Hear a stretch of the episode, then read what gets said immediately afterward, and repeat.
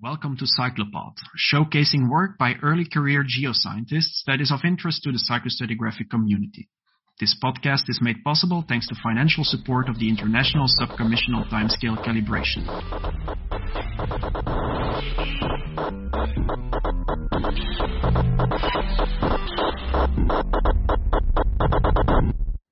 Hi there, and welcome to the 13th episode of Cyclopod. Uh, my name is Anna Joy Drury, and I'm a stable isotope geochemist and cyclostratigrapher interested in uh, the paleoclimates and paleoceanography of the Cenozoic in particular.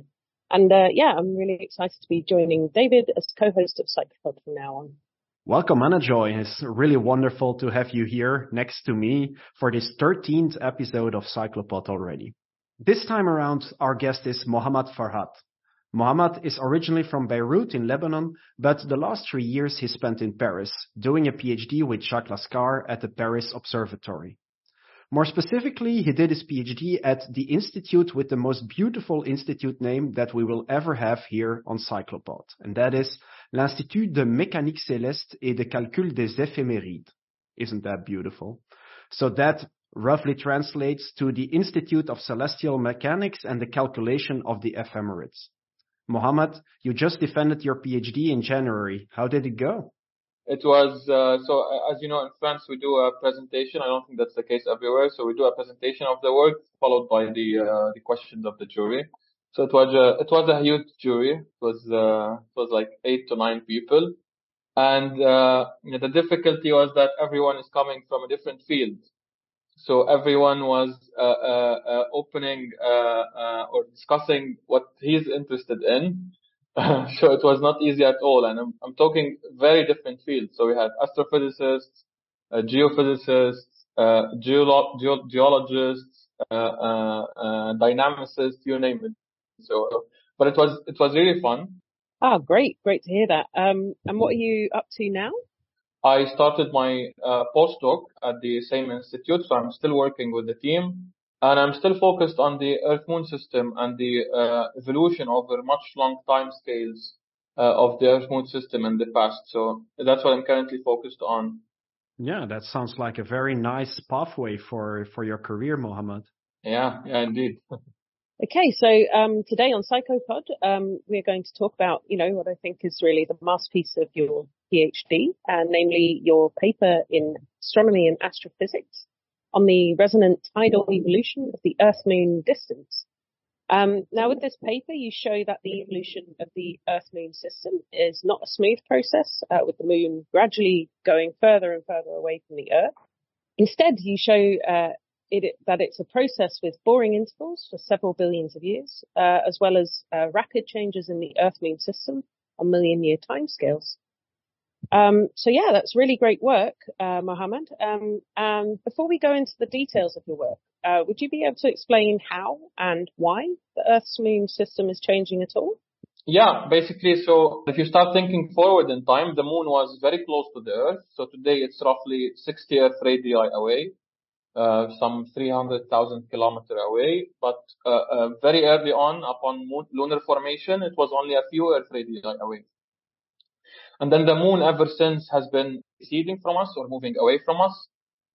And to do with what we call the tidal interactions in the Earth, Moon, Sun system.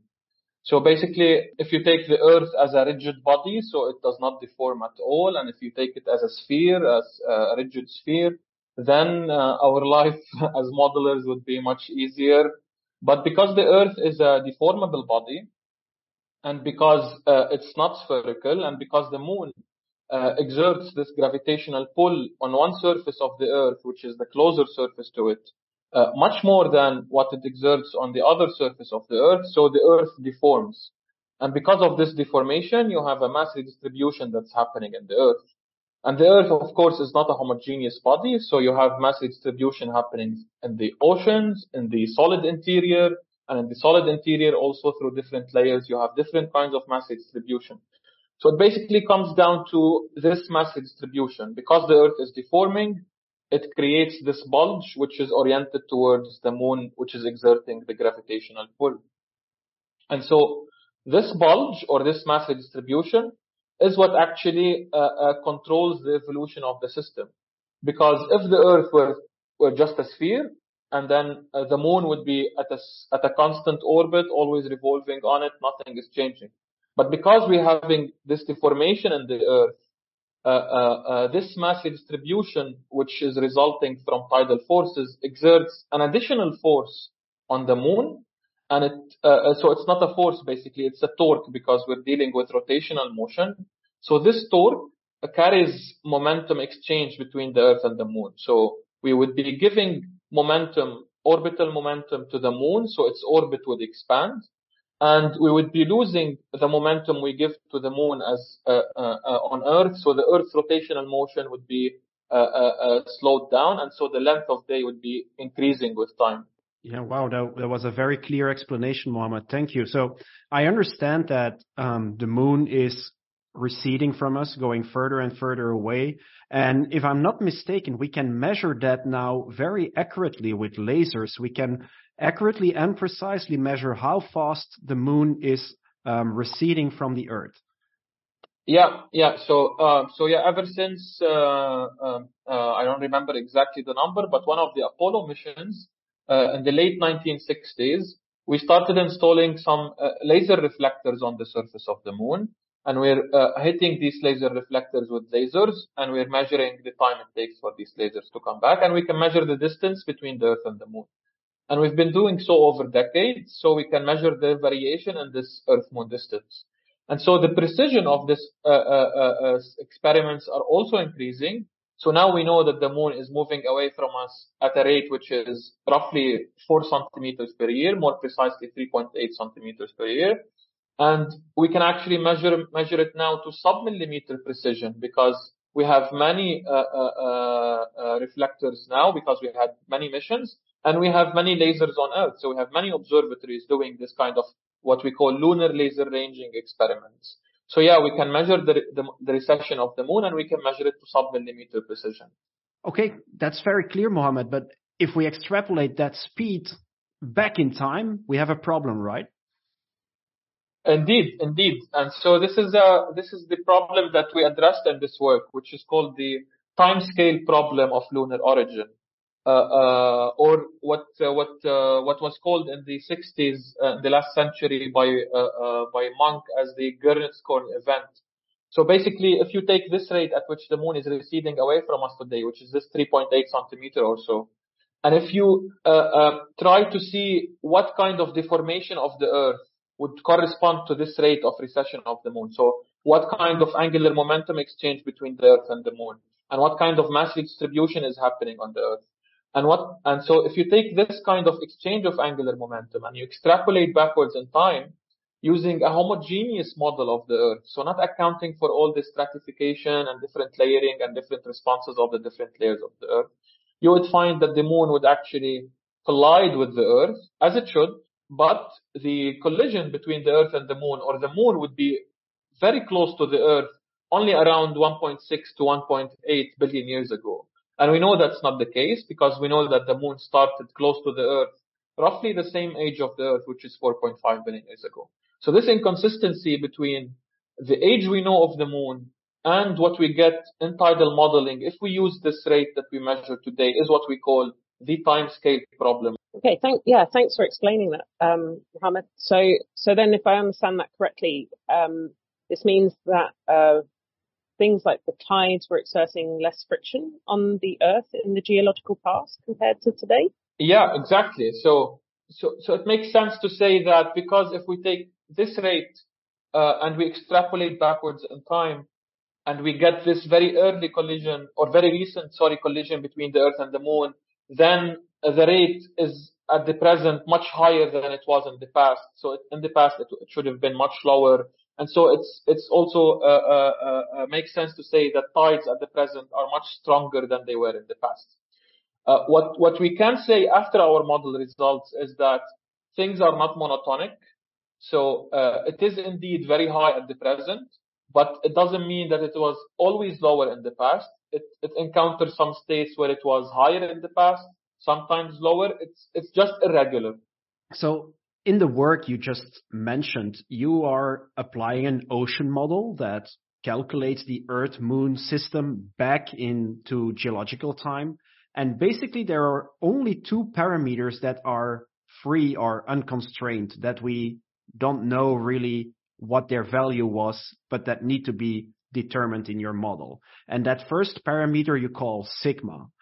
Sigma is a measure for the strength of water friction at the bottom of the ocean. And then the second parameter is H.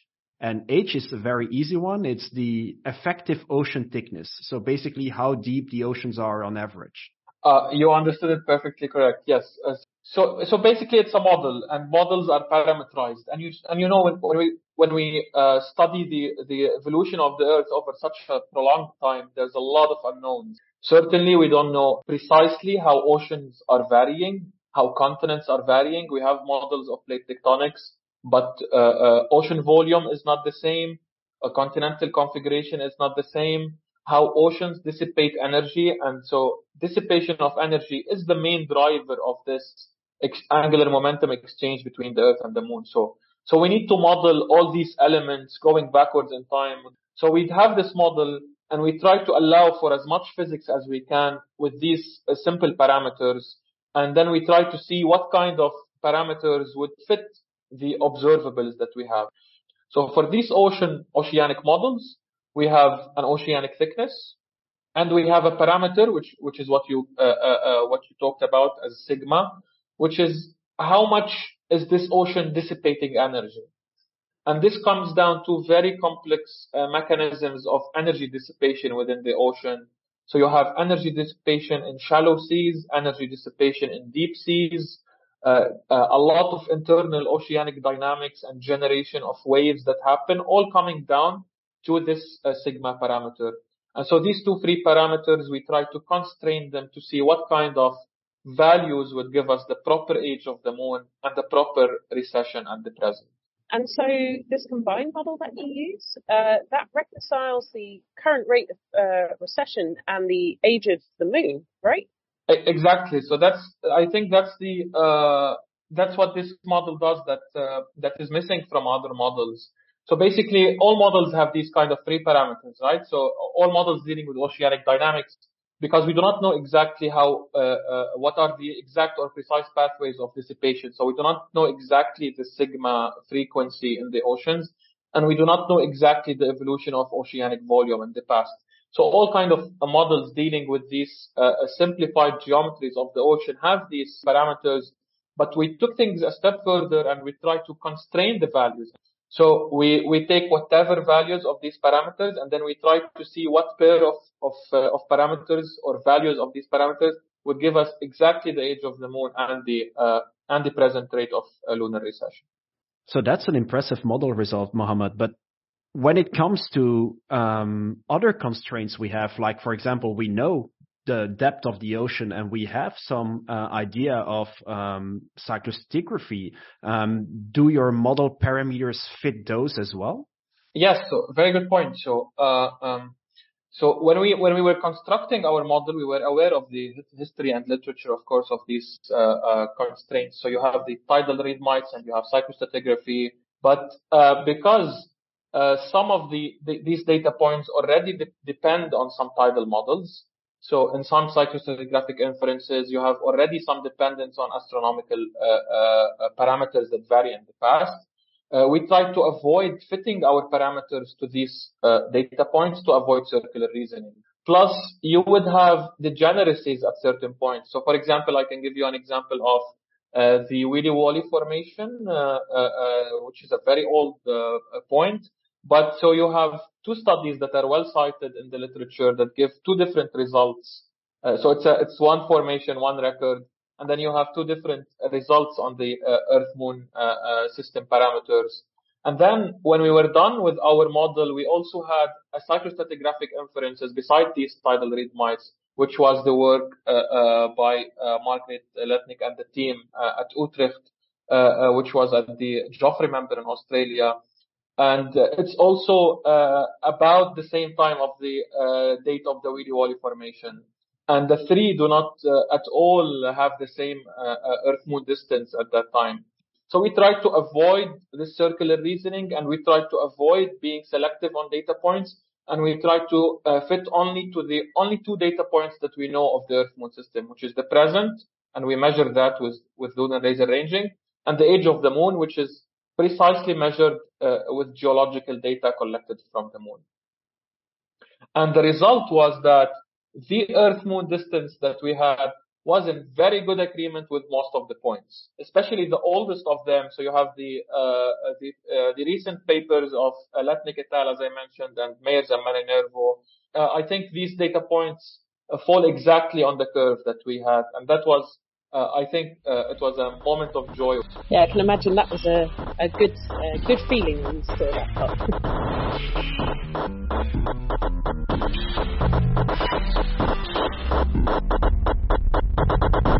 So it's time for the number of the month, and this month the number is 3.2 billion. Uh, so in South Africa, there are fossilized subaqueous sand waves uh, with tidal bundles that are 3.2 billion years old.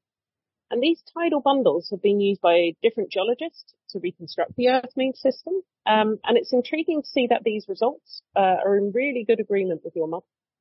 Um, but now uh, there's a new drilling initiative in South Africa that's collected kilometers of new core from this geological group. And this really opens the door to reconstruct the Earth Moon system by means of cyclostratigraphy. So, are you excited about that? Uh, 100%, of course. I'm looking forward for more data points, uh, especially in cyclostratigraphy. Uh, uh so as I said, we're comparing our model against uh, uh, geological and biological data. We basically have paleontological clocks where you try to infer the number of days in a year based on stromatolites or bivalves and the growth rates in these organisms.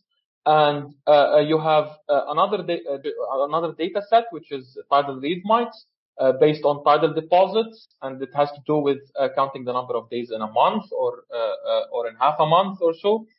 And you have cyclostratigraphy, which is based on the Milankovitch theory, and comparing astronomical frequencies. You have the eccentricity cycle, as you know, which is more stable than the other cycles. And then you try to count the variations of the obliquity or the precession cycle, specifically the precession cycles within an eccentricity cycle. And then you try to infer the Earth-Moon distance from that quantity. So we have these three data sets, which we can infer from uh, the whereabouts of the moon and the uh, length of day on Earth earlier in the past. And uh, I'm certainly looking forward for uh, uh, more cyclostratigraphic inferences.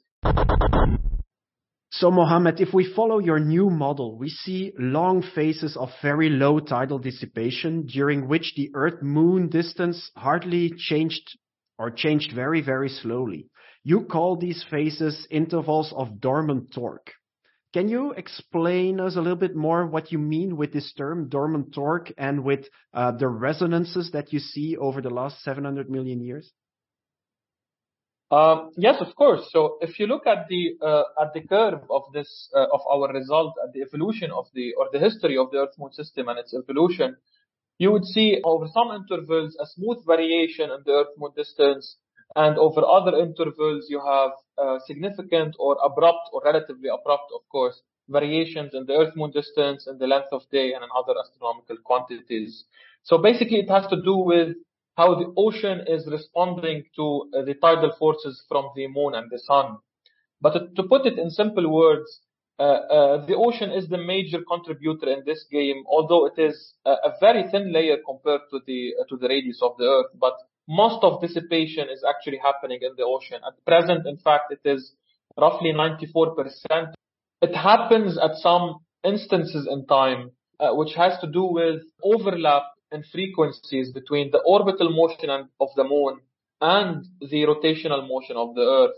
It's basically what we call resonances in physics. So if you look, for example, at the at the swing game uh, uh in the playground, right, the one you put your kids at in, if you always push the swing game when the uh, uh, at a certain frequency, exactly for example when the swing uh, uh, comes closer to you, you would get more amplitude in the in the in the in the swinging, right? So it depends when are you pushing the swing, right? And so tidal forces act exactly the same way. It depends uh, uh, an over if, if an overlap in frequencies between the motion of the swing and the time of your push occurs, so if an overlap in frequencies occurs between tidal forces by the moon and by the sun and the rotational motion of the earth, which are controlling oceanic dynamics, then you would have amplified response in the ocean. And so when you have an amplified response in the ocean, you would have amplified dissipation. And so you see these features, which we call resonances. So these resonances occur, and then you would have extra dissipation. You would have extra angular momentum exchange between the earth and the moon. So the moon during these intervals of resonances would move away faster than in other uh, intervals. And in the absence of resonances, you go into the background or what we call the background of the spectrum. So that would correspond to no abrupt or significant variations in the uh, in the Earth moon distance, no abrupt angular momentum exchange, no significant angular momentum exchange. So you would have the smooth Uh, uh, uh, evolution or variation of the Earth moon distance, which is the interval that we call a dormant torque phase. So it's a dormant because it's in between resonances. So today we're in a resonance. Exactly. So when we discovered that the present rate of recession of the moon is 3.8 centimeters, and when we took that and extrapolated backwards in time and found that the moon would hit the Earth only 1.6 billion years ago, we said, okay, this is anomalously high. So this should correspond to a resonant state in the ocean. So, and in the paper, you even hypothesized that these uh, rapid changes in uh, Earth-Moon dynamics might have triggered uh, major climate developments. Uh, so I remember you mentioned the Paleozoic uh, oxygenation events on the one hand, and the Cambrian explosion on the other hand. I'm really, uh, yeah, I'm really intrigued. could you tell us more about how that might work? It was rather a speculation because when we when we saw these resonances, and if you look at the occurrence time of these resonances, it was uh, in fact uh, Matthias Sinnesael who noticed the uh, overlap between the occurrence of these resonances and some major oxygenation events, specifically for the two minor resonances at, if I remember well, uh, 300 and 700 uh, million years ago. Uh, they coincide with the Neoproterozoic and the Paleozoic oxygenation events. We said that because we know that variation in astronomical quantities drive major variations and or drive variation in, uh, in, the climate. And so major variations in astronomical quantities over short pe- uh, time time periods should drive significant variations in the climate. So wow that is amazing mohammed. Um, but what's the way forward now? Um, how do we verify your model, and how can cyclostratigraphers help to extend the astronomical solutions for precession and obliquity further back in time, deeper into the Cenozoic? Uh, we certainly have uh, uh, added a step towards extending these solutions. Yes, so we have an obliquity solution that goes further in time, uh, and it adds the basic element, which is the tidal element, into the uh, Laskar solution, which was missing in his, or which was not handled in his in his paper. So now with the work with Jacques, we handled tidal modeling precisely. We focused on that. So uh, we added this major uh, uh, uh missing element to the to the to this puzzle. But uh, there are also other elements that we that we already added in other works. So, for example, the element of variation of the dynamical ellipticity, which also uh, gets into the game, varying obliquity and precession. And we handled that, by the way, in a separate work, specifically for Cenozoic ice ages. So these are elements, but then you need to combine all these elements together. So tidal uh, interplay, uh, uh, ice age dynamic ellipticity variation, mantle convection dynamic ellipticity variation for a very refined history of precession deep into the Cenozoic. And I think your work is definitely a very important piece of the puzzle. Thank you, Mohammed, um, for giving us this very nice summary of your paper in astronomy and astrophysics. I'm really intrigued by the fact that the Earth Moon distance is such a punctuated system and such a dynamic system. Until today, I, I always pictured the moon moving away from the Earth in a gradual and slow way. But what you told us today, Mohammed, that implies that it was a much, much more bumpy road. And I also appreciate that you give us cyclostratigraphers some very clear instructions on the way forward and how we can interact to better reconstruct Milankovitch cycles further back in the geological past. Thanks, Mohammed, for your time, and I would also like to thank you listeners for listening to this 13th episode of Cyclopod. See you next time for number 14.